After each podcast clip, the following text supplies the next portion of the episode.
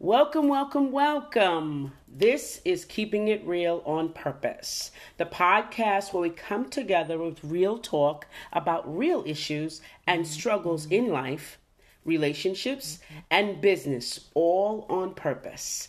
I am your host, Edna White, and today our guest is Marci Grossman, who is a author, a, a very new author with something that we all know and love or can really hate.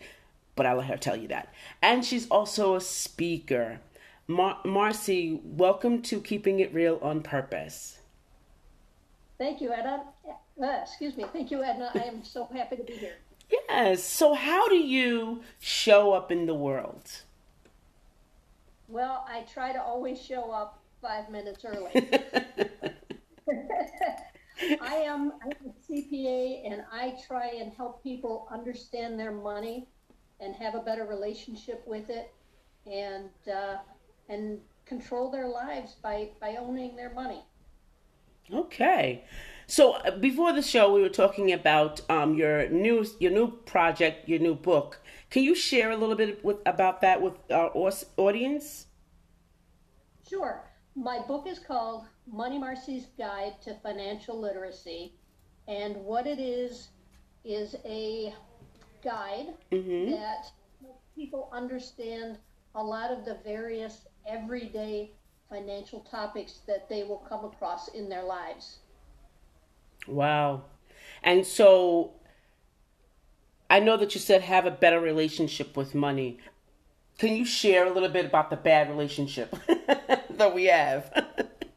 well, sure, because some people must hate money the way they throw it around.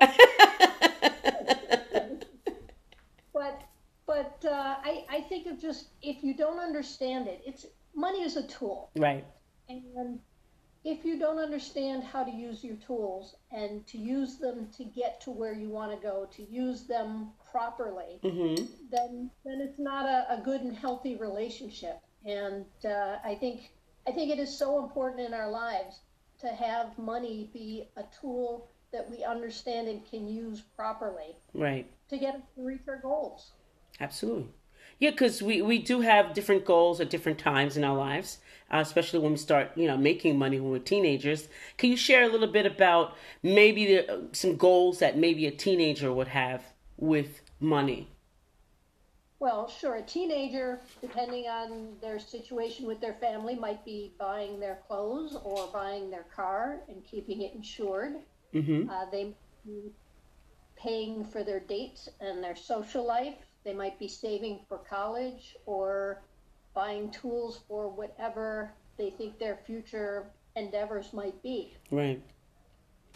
So, how can they have a better relationship? Are you saying that it's saving some money, or how can they have a better relationship to build uh, wealth?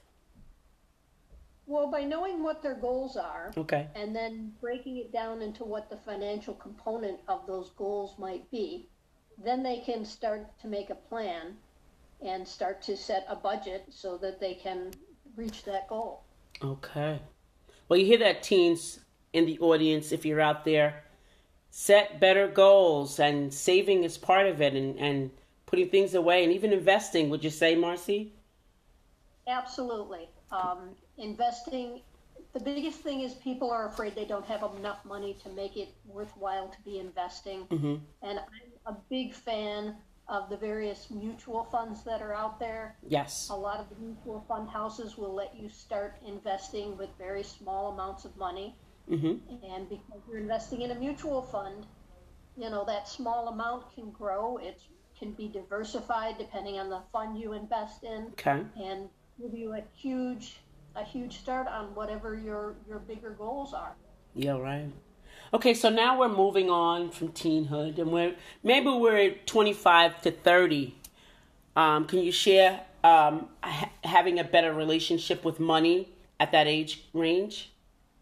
Sure. Well, the question first off is where are you living and where do you like to be living? Are you in your parents' basement? Are you in an apartment with three roommates? Mm-hmm. Are you in the start of uh, getting into that personal relationship that may evolve into marriage and a family. Mm-hmm. And you're going to want to be putting away the money to get you toward those goals. And um, if you're moving out of your parents to an apartment, you don't necessarily need the huge down payment you might want for the house. Right. But you can see somewhere off in the future, you're going to be wanting to get that house. Maybe you'd been in a situation where you hadn't needed a car before, or now you're moving into some profession where you need a car that doesn't make a lot of extra sounds when you go from here to there.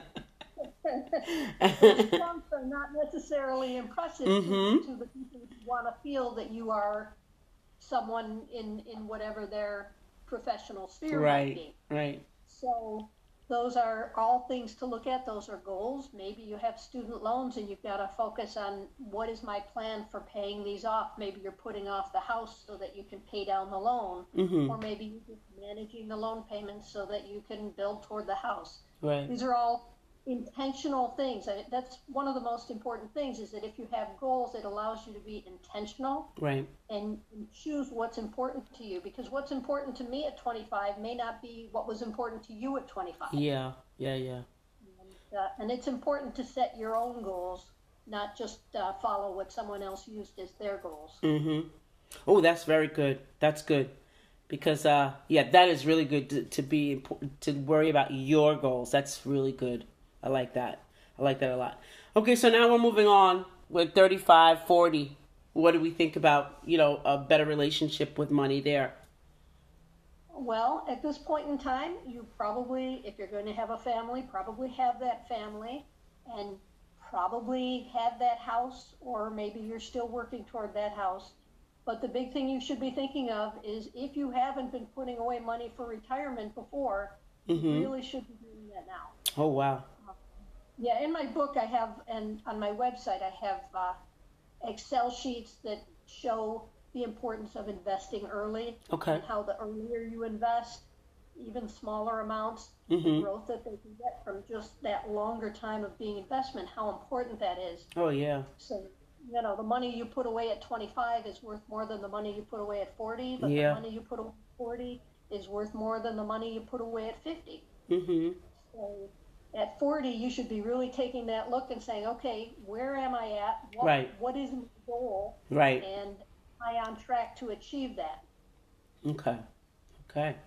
So now we're moving on from there. Okay? moving on from the 40s. We're going to get to the 50s and, and, and the 60s. Now, what are we looking at to have a better relationship with money? Well, now theoretically, you might be thinking more seriously about that retirement and what your retirement might look like. Okay. Because what it looks like will change what you need for it. It, it used to be the, the common rule was, oh, I need X dollars to be able to retire. Right. And we've really wisened up as well as Excel sheets and, and all of the software that's out there gives us better opportunities to really look at the data. Mm-hmm. And what you want to do is instead of looking at how much money you need to have as your overall goal, is you want to say, what is my spending like now? And what is it I want it to be in retirement? Because for some people, retirement means taking that dream job, which, you know, might be working at a music store for minimum wage Mm-hmm. for the fun of it, or working at a bookstore. Um, you know, not that these aren't wonderful careers, they are wonderful careers, but not all of us have the skill set to make that a real career. Right. Mm-hmm. And so, any of those passion products, projects, or maybe you're thinking Right. for my retirement, I, I want to travel, or I want Mhm. to things that are more expensive than what your regular uh, day-to-day life has been. And those are things you have to evaluate to determine what you need for retirement. Right. And those goals for retirement need to start getting more concrete at 50 and 60 Mm-hmm. so that you're, it's not just, you know, when you're, when you're 20, 30 years old, your goal for retirement is I'm going to put away what I can afford and I'll think about it later, but right now I'm just going to put it away and let it grow. Right. Mm-hmm. 50 or 60, you need to be more concrete about what those needs might be, what Right. your plans might be, what your health is, what what uh, your life demands are. You might still be caring for for an older parent at that point in Right. time, Mm-hmm. and uh, all all of those things come into play. Hopefully, you've got a house, but at this point in time, maybe your kids are gone, or you see them going in the near future and you want to consider whether you want to be downsizing. Right, right. And uh, so all of those are, are things to think about. Right. Great considerations. That's great. So, what is the favorite part of your book? Because I know that I, I took a walk through time regarding better uh, relationships with money. What is the best? What is the, your favorite chapter in your book? Oh, I think. Well, they're all my favorites, and, and I can't like having a favorite child. I, tell my, I tell my children it's whoever brought me chocolate more recently. Um, That's good. I have a very short chapter about the importance of communicating. Okay. And I think that not enough can be said about how important it is to communicate with your partner about money. Okay. Um, you know, I think it should be a part of pre wedding counseling. Okay. I think it should be something that you sit down at least annually, if not if not more often, to talk about the big money, the little money, where you are and what your goals are because this is this is your life partner. You should have the same life goals and, and financial is a huge part of, oh, yes. Life oh, yes. opportunities are. Absolutely. Yeah, I agree with that totally. I've seen um, relationships and and even one of mine uh, kind of go to go just just just end because of um, money matters, you know, and money does matter.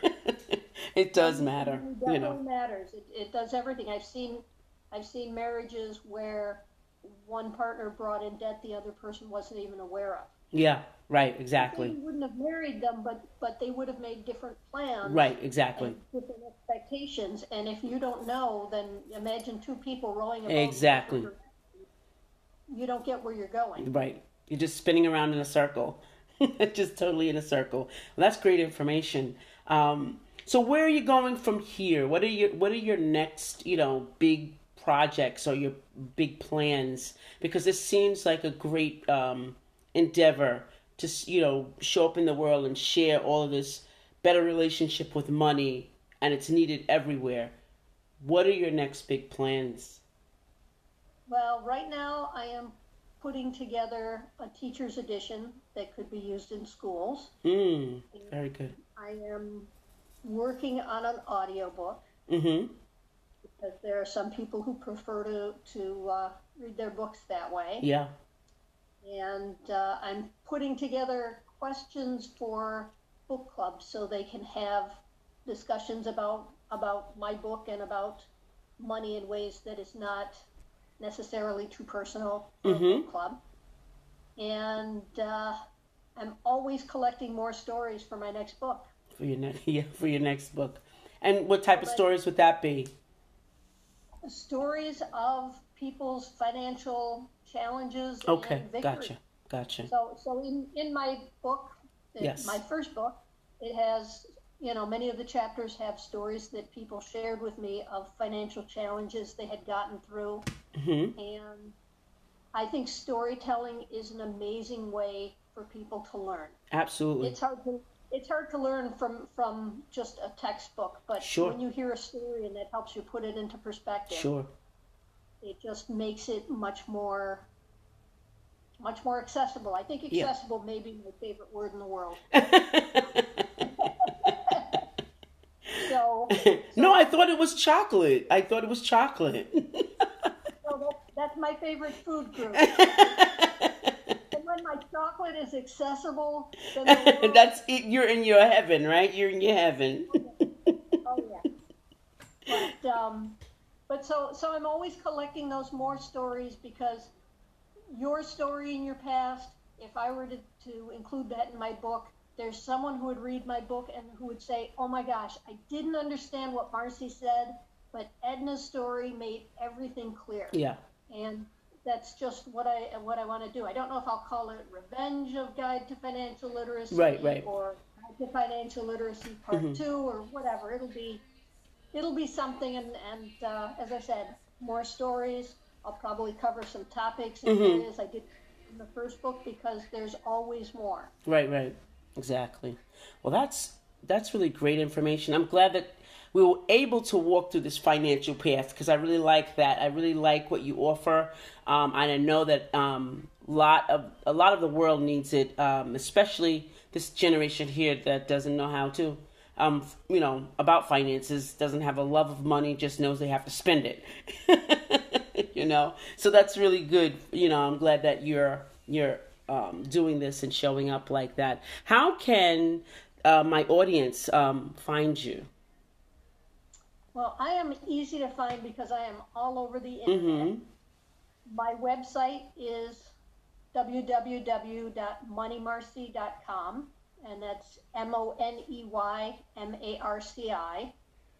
My book is available uh, on Amazon as both paperback and digital, and on Barnes and Noble it's digital. You can go to your library and request they pick it up on Overdrive or uh, Hoopla, mm-hmm. which are the library electronic um, book services. Right.